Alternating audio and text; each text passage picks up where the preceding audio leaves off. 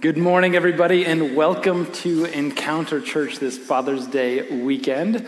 Uh, a little while ago, I was in a conversation with a group of friends of mine, and there was a bunch of us in the circle, and somehow we got on the topic of um, traffic violations, moving violations. And we're just going around in the, in the circle and, and sharing how many speeding tickets or other violations we've received over the years. And we're all kind of, you know, middle-aged, and, and, and you'd expect the number to be pretty high. So we're going around, and it was like two, four, three, and sharing some stories. And then we got to my friend, and with this just goofy grin on his face, he kind of like leans forward, and he goes, zero. And we're like, zero, come on. Like you're, you're 40 something years old and you've never received any ticket for anything ever. He goes, not only have I not received a ticket, I've never even been pulled over before. Come on, right? Like, who, do people like that even exist in the world? Like, give me a break. I like compare his story to my story. By the time I was 16 and a half years old, I think I had a half dozen tickets in my life already, like racked up. I had like speeding tickets, couple of those. I kept hitting things. I got a ticket for an unsafe lane change. Like that's a thing. Only when you hit a car, when, when you're doing that, you get a ticket for that, right? Like it got so bad that I'm, I got a, a, or a, letter, a nicely but sternly written letter from my insurance company, um, suggesting and also requiring that I find services elsewhere. They called me a high risk pool. Hard not to take that personally. I'm with my older brother and I'm explaining, I'm like, dude, if I get one more point on my driver's license, they're gonna take it away. I'm gonna have my license suspended. I have to make it from now until I'm 18 with zero points. And he goes, You'll be fine, just stop running into things. I told him I can't. I can't. I'm apparently incapable. I've learned and I've grown a lot, especially in driving since that time. It's, it's gotten much better. But that's a little bit of like what's going on in my psychology, particularly when I'm like barreling down the highway these days at a, at a robust 68 miles an hour. And I see a parked police car and he's got like the hair dryer out, you know, like the radar gun, and he's just tagging people. And I get terrified. And it's, it's totally irrational. I'll start slowing down, and my wife leans over and she's like, You're going 68. If you go any slower, they're going to ticket you for not driving fast enough. I don't, it's like flashers in the background. I just, I get so nervous, even, even to this day. And we have like our modes that we go in. You guys, you know, you get nervous too if you've got, unless you're like my friend, you know, who's never gotten a ticket, never been pulled over. But for those of us who live in the real world, you have the personality that you step into when you get pulled over, don't you? Do we have some criers, right, in the room? Like, it's okay. Church is a place of honesty. We can admit that. I'm not, I'm not a crier, right? But I've got my own thing. i am like, I act like the most innocent person in the universe, right? Like, yes, sir, you know, no, uh, no, ma'am, right? So polite.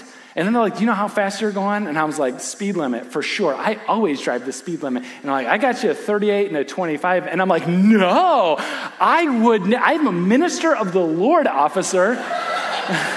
Clutch my pearls, never. You know? I got, I got pulled over the last like three times, and I was driving the old car that I had. It was this like super old Toyota Prius, and it was I got pulled over three times in a row, and I've never gotten a ticket. Not because of my shtick. I think they were just impressed that I could like actually get the car up to 45 miles an hour. They're like, "Well done." I go, we go into our we go into our modes. I get a friend who got a ticket for driving uh, for speeding while driving behind an officer, and he like pulled over and then ticketed him. He gets defensive. That's his go-to thing. And so my friend, he looks at the officer and he goes, "Okay, that's fine. How much did you write your ticket for?" It, yeah, it never works. Don't ever try to be defensive. Zero for a hundred just never works. But we, we get irrational. Like soccer moms turn into like gladiators swinging the purses around. You've seen the dash cam videos. Like our psychology kind of does something weird when there's like a $150 ticket on the line. It's totally irrational. I don't understand what it is. But we just sort of assume in the back of my mind, you know, it's going to go on my permanent record. I'm going to get points on my license. It's going to have an adverse effect on my on my insurance bill. And, and we like, our brains start to spin out of control. And the reason why I bring that up this morning is because I think there's something deeper going on in that moment. Because a lot of times, how we relate to the authority around us is also indicative of how we relate to the authority above us. And whatever like our go-to kind of thing is, is it possible that you take that experience of the cop around the corner and you lay it over top of the vision that you have, the understanding that you have of the God that's above you and around you? We're in a series right now, and it's called Your God is Too Small. And I just want to offer something, uh, the disclaimer I'm going to offer every time. I don't want to be taken out of context on this. God is not too small. Jesus, as he is the fullness of God revealed to us in Scripture, God is not too small. But sometimes we have this. We have this, this ability to take God and to squish him down and put him into a box. And I want to highlight that God is far too small. Last week we talked about this warm, fuzzy God, and we said, that's great. There's more to him than that. Today we look at God and we say, He's like a cop around the corner and he's got his hair dryer out, he's, he's, he's got his radar gun out, and he's just ready to nail us. And sometimes we have this cosmic assumptions. God is a lot like that. He's keeping our permanent record. We're probably doing something right, wrong right now, and he's ready to nail us for that too. Add it onto the permanent record. And we just sort of assume this is who God is. He's watching and he's waiting and he's cheering against you. This morning, we're going to speak into that by answering just a simple question What does God think of you? What does God think of you and me? Don't take it from me. Jesus is going to speak into this space, far more qualified than I am.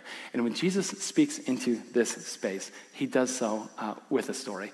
Uh, if you'd like to follow along, we're going to go to Luke chapter 15, and Jesus has got a couple of groups of people, and he just wants to, to tell them and to tell us all about what God thinks of me.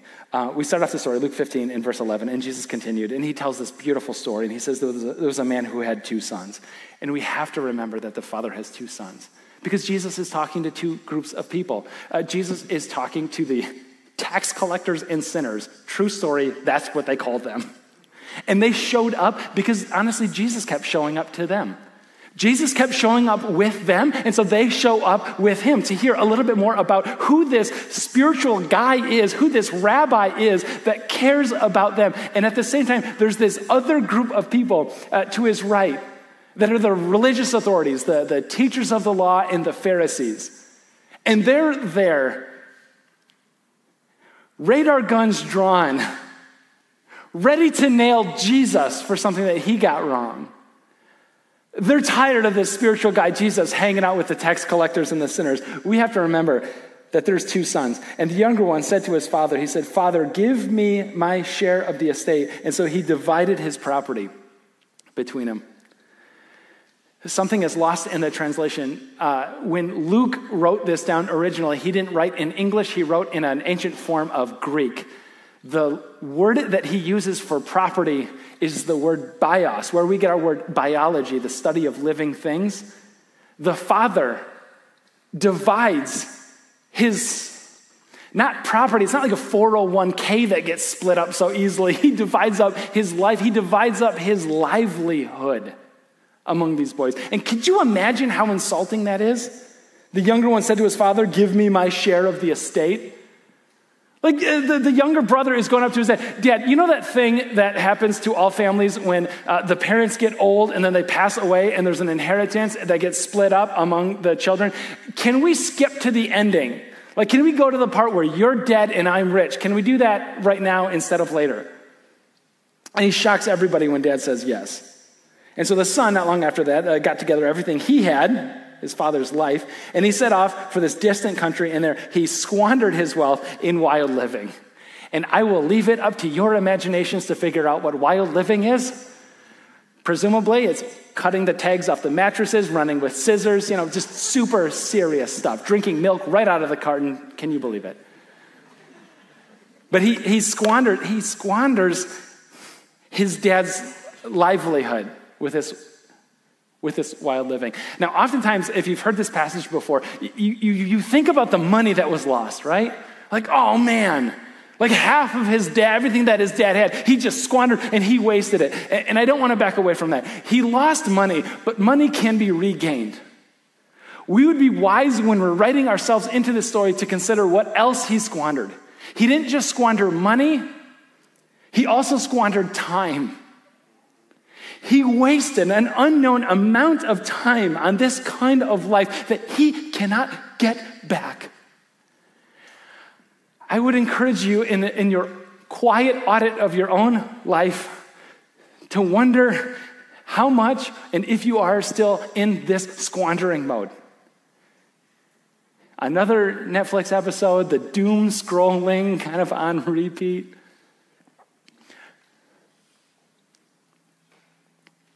I know friends that look back on their 20s and a portion of their 30s and going, it wasn't like I missed the opportunity to make money I knew I would always have that.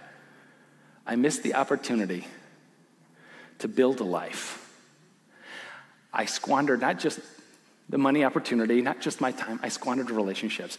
Here, the boy squandered the potential of developing a friendship with his brother. He squandered the potential of building a relationship with his father, choosing instead the wild living.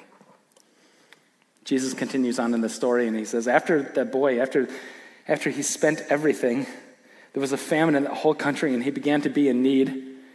And so he went out and he hired himself out to a citizen of that country who sent him to his field to feed the pigs. He longed to fill his stomach with the pods that the pigs were eating, but no one gave him anything. Jesus is telling this story, presumably about a good Jewish kid to a group of other good and bad two sons, Jewish kids. And now he has this picture of the story of, of the boy is so absolutely hit rock bottom that he is looking up at the bottom half of a pig, this, this kind of like unclean animal that she, he shouldn't have anything to do with, yet now the pig is in a higher position than even, than even he is. And he comes to his senses, which is a fun way to talk about faith. When he comes to his senses, he said, How many of my father's hired servants have food to spare? Here I am starving to death. I'll set out and I'll go back to my father. I'll say to him, and this is his speech that he's got here I have sinned against heaven and against you. I'm no longer worthy to be called your son. Make me like one of your hired servants. And so he got up and he went to his father. It's a, it's a far off country. He's got plenty of time to rehearse his speech. It's a far off country that he's going, um, make me father. I've sinned against heaven and again. No, father. I've sinned against heaven. Now, father, I've sinned against heaven and I, like he's got time to like practice this on the way home. What he understands is like a, a, a Jewish culture kind of phenomenon on, on two levels. Uh, the first one is that he understands retribution must be paid. That's how forgiveness happens. It, it's that you pay back at least a portion of what you've taken. So he knows he, he needs to figure out a way to earn a little bit of money. Um, the second thing is he understands how the social tiers work, particularly in ancient Near Eastern uh, businesses, cultures.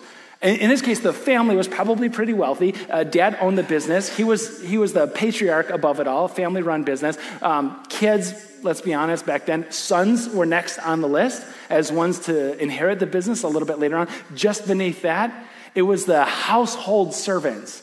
Uh, people who lived on the quarters. Uh, they were paid, they had a roof over their head, and they had food to eat. That was all provided by the family, by the patriarch. At the bottom of this social tier was what was called uh, hired servants. That was like the day laborers, the people brought in on a temporary basis, kind of an as needed basis. If they were in agriculture or farming, just to pick the fields and then, and then move on. They're on the bottom of the culture, of, of, the, of the hierarchy.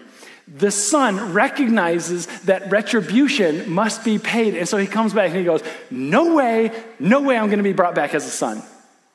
That ship has sailed. I don't even think I could like parlay this relationship into being like a member of the household staff. I think hired servant is the best status that I could aspire to. And that's where the speech comes in. If I get this thing right, and if I communicate well, and my dad knows how sorry I am, It's possible that retribution could be paid over time. I'll never be a son, but I could level up to a household servant. In the most beautiful words that we have in Scripture, I think, while he was still a long way off. His father saw him and was filled with compassion for him. He ran to his son, threw his arms around him, and he kissed him. What does God think of you? The picture that we have of a father who doesn't walk, who doesn't mosey, but he, like a child, runs to his wayward son.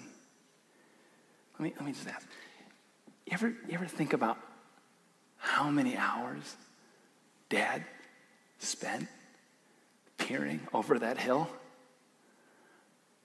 watching, hoping, and praying for this kid to come home.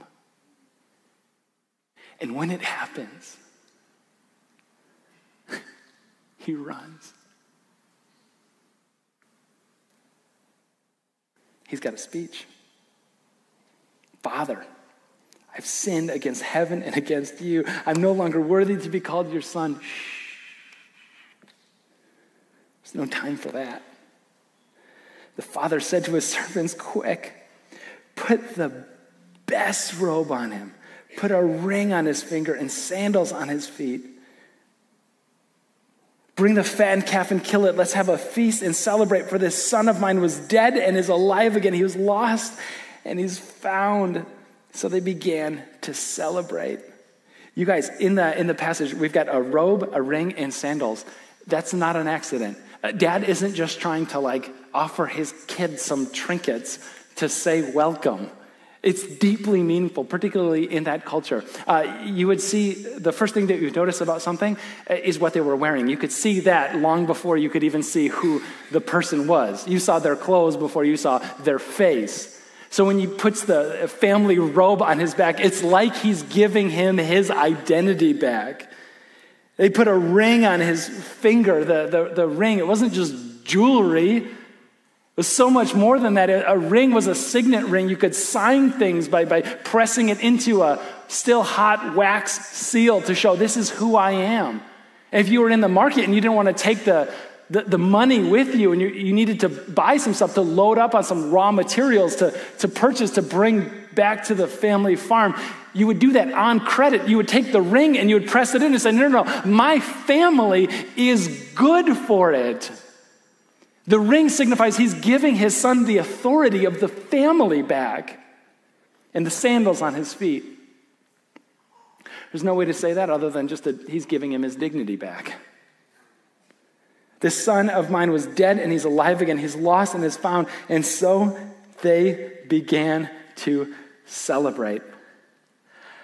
I want us to notice a couple of things. First of all, it's this picture of who God is, and it's this beautiful picture of a dad who doesn't do the culturally expected thing of just kind of walk and mosey, but he hikes up his like his big tunic, pushes it into his leather belt, and he runs with like leg showing and all, just runs out to his boy. That's the picture that Jesus wants you to have of who God is.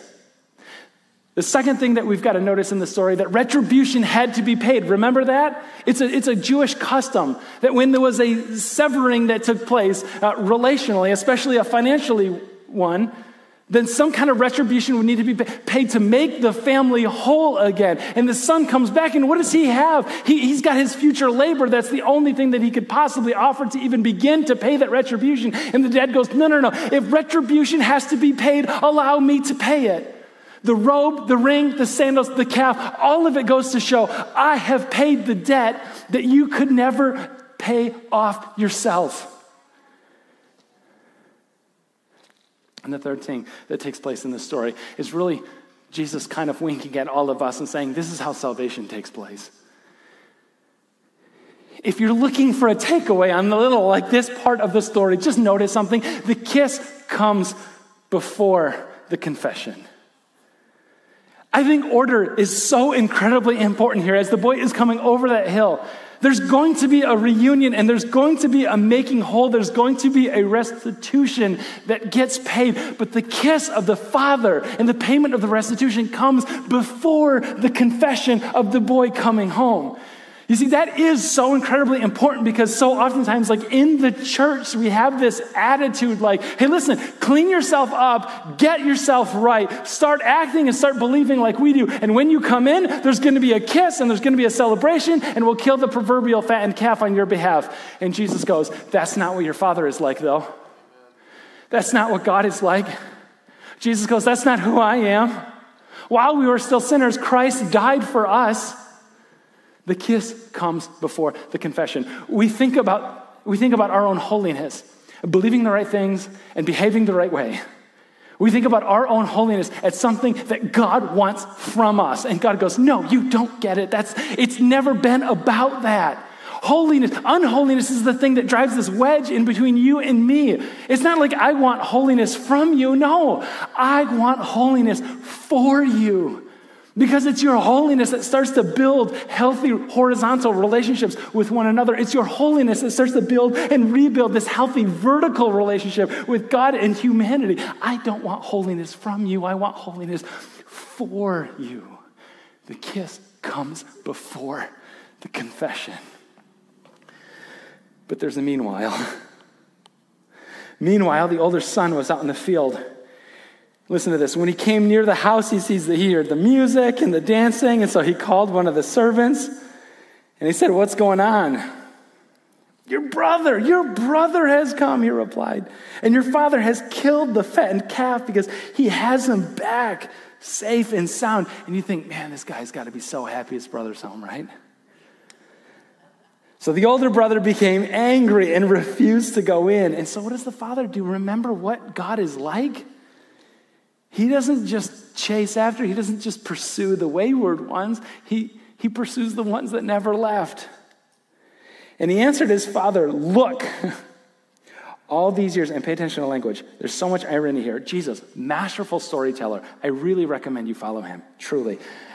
I have been slaving for you and I've never disobeyed your orders, your orders, right? Not your requests, right? As a father, your orders as a commander. Yet you have never given me even a young goat so I could celebrate with my friends. Remember, he divided his life between the both of them? Just gonna leave that right there. But when this son of yours, come on now, this son of yours, I love it because I relate to it so well. Like when I come home, and like one of my kids, they would never do that now, but one of my kids just at like red juice over the carpet, right? And you're like, man, you are gonna get it. And what I hear is like, Dirk, this son of yours brought the red juice, like, like distancing yourself from the relationship. This son of yours, he says. He's not my brother, he's your son, dad, who has squandered your property with, so it wasn't running with scissors. Um, when he comes home, it was not red juice over the carpet. You killed the fattened calf for him. My son, you're always with me, and everything I have is yours. But we had to celebrate and be glad because this brother of yours was dead and is alive again. He was lost and now he's found. And that's the end of the passage. But the huge irony behind this one is that the son, the older brother, can't help but relate to his dad as a servant.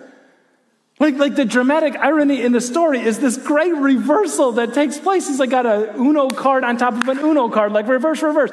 The, the kid brother, you know, the, the little one, he want, he was a son and then he became the, and he wants to get hired back as a servant. And he comes back and his dad goes, no, you can't be a servant. You're my son. And the kid that never left, who's a son, demotes himself by the end of the story and he becomes a servant. All this time I've been slaving after you. The son of yours, you're not my dad. He's not my brother. I'm just a hired hand by my own choosing. And dad is like pleading with him to come back in the, come back in the house and be part of the celebration. And he does that to himself, and Jesus masterfully just doesn't finish the story. He's like, he's begging his listeners then. Really, he's begging you today finish the story yourself. It's never been about what the older brother does, it's always been about what you're going to do. What's your next move? Man, the hardest thing in the world is to stop being the younger brother without becoming the older brother. He's outside of the party by his own will. Father, dad is pleading with him, please, please, come on. And, and the curtains just kind of close. And you're like, where is the celebration? Where is the, where's the joy? Uh, theologian uh, Paul Tripp has this line grace is only exciting for sinners. He didn't think he needed to be saved for anything. All this time, I have never disobeyed your orders. So it's about to get real. Heads up. I just want to make an observation. Life with God is amazing. It's so good. Like having our eternity shored up, stored away, so, so we know that nothing that could possibly ever eclipse anything short of pure joy awaits us. That's a good hope.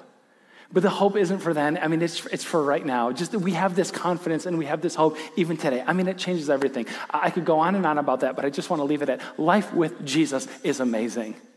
That, that's why I think Jesus tells the story like he does. Um, you know, when, they, when the kid brother comes to his senses, because it's just so good. And some of you have experienced that. It makes sense. Why don't more people want to come home? I think that there's two reasons, two things going on here.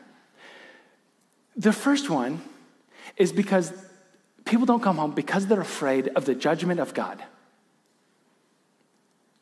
They don't want to come home because they have not heard about the prodigal father that Jesus came to tell us about. We use that word prodigal because we think it means like wayward or lost. The dictionary definition of prodigal means reckless, extravagant. And if you look at somebody in the story who's recklessly extravagant, it isn't the kid who does what kids do, it's the dad who gets burned once and then goes right back to that particular well. Like he's ready to sign me up, just please, sir, may I have another? He's like in for it again. The ring, the robe, the sandals, the calf, he's like, I'm in.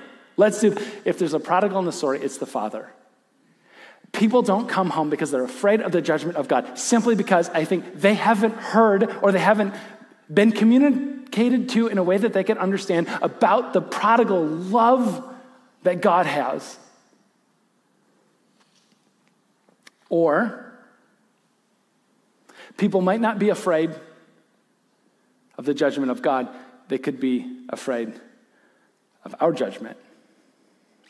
And that's the part that kind of gets real.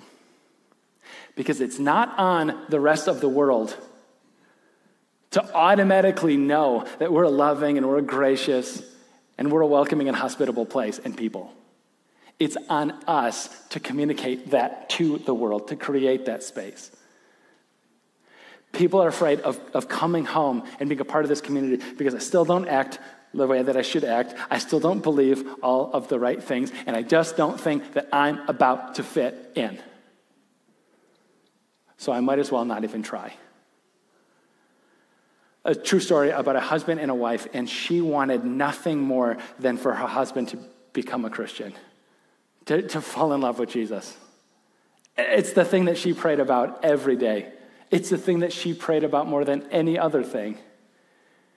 And then one day, it happened. Like somehow, right? Jesus gets a hold of this guy's heart and he's like, Yes, I'm interested in the things of God. Yes. And for a day, she is thrilled and she is excited because they are now moving spiritually in the same direction and she's filled with hope and she's filled with this, this deep longing of this connection with her and her husband. But as a little time starts to go by, he's not quite checking off the list that she's making for him. You've got to sign up for this Bible reading plan. You've got to join this group. You've got to get into this kind of like recovery seminar. Like, we've got a lot of work to do. These are the things you believe, these are the things you can't believe. And he's moving, but he's not moving nearly at the speed that she would have him move. And so now, at the moment that she is supposed to be so joy filled, she's just crushed because he's not going fast enough. Like, hold up, he's just met Jesus. Like, let's just give it a minute. He's out on a business trip, true story. She packs her things and she leaves. On the divorce papers, she cites irreconcilable differences. Yes. Yes, the difference, the irreconcilable difference is he's like hanging onto God with his fingernails, and she's hanging onto his sins with claws. People don't want to come home because they're afraid of God's judgment. They haven't heard about the prodigal love of the Father, or because of our judgment. The way that we can't help but hang on, particularly to somebody else's sins. Now, I ask this question What's God like? What does God think about you? I think the God who's got the radar gun watching us mess up so he can nail us, that God is far too small. If we've learned something from the story, God is like a father who runs after his kids. It was several years ago. It was a men's conference. There's 16,000 men and boys in attendance, and they're all singing out. Now, now some of some of you haven't experienced like men singing out uh, at the top of their lungs together. I probably about half of us have not experienced exclusively men all singing out. Like dudes, we don't like we don't shout sing very often. Like we don't. And it's a, probably a gross generalization, but generally it's not the fellas who like really get into the music and worship part of the worship service. Okay. But to, to be in the climate with 16,000 men and boys all singing out together, I mean, it's an experience. And this, uh, the speaker at the event, uh, he's just about ready to go out, and he gets to do what speakers sometimes get to do is like peek around the corner and just to like watch people. One of my regrets in life is I never learned how to sing, so I can't be up here and just like watch us and like all sing together. Sometimes I pop up a little bit early, and you think it's on accident, but it's actually on purpose. I like to hear people sing, but but he peeks his he peeks his eyes out, and he just wants to see the men and the boys all sing out together, and he sees this dad with a teenage son, probably 18, 19 years old, a, a big teenage son, not a, not a little one. And the kid is in a wheelchair. He, found out a little bit later on, um, he was paralyzed in high school. He can't walk, and he's also blind. And the 16,000 men and boys are all on their feet, except for the one boy. And they're, and they're singing out this this beautiful song. From the front row, this teenage son, they're singing out, All hail the power of Jesus' name. And some of you know the hymn. And the dad wants his son to like experience the, the moment into it. And so he and so he looks at his son and, and he like puts his arms under his son's arms and he, and he like picks him up out of that wheelchair. And they're all shout singing together. And he looks at his son. Remember, his, his, his, son's blind. He can't see his dad's face, but he has seen his dad's face before. And his dad is shout singing the lyrics of this song All hail the power of Jesus' name. Let angels prostrate fall.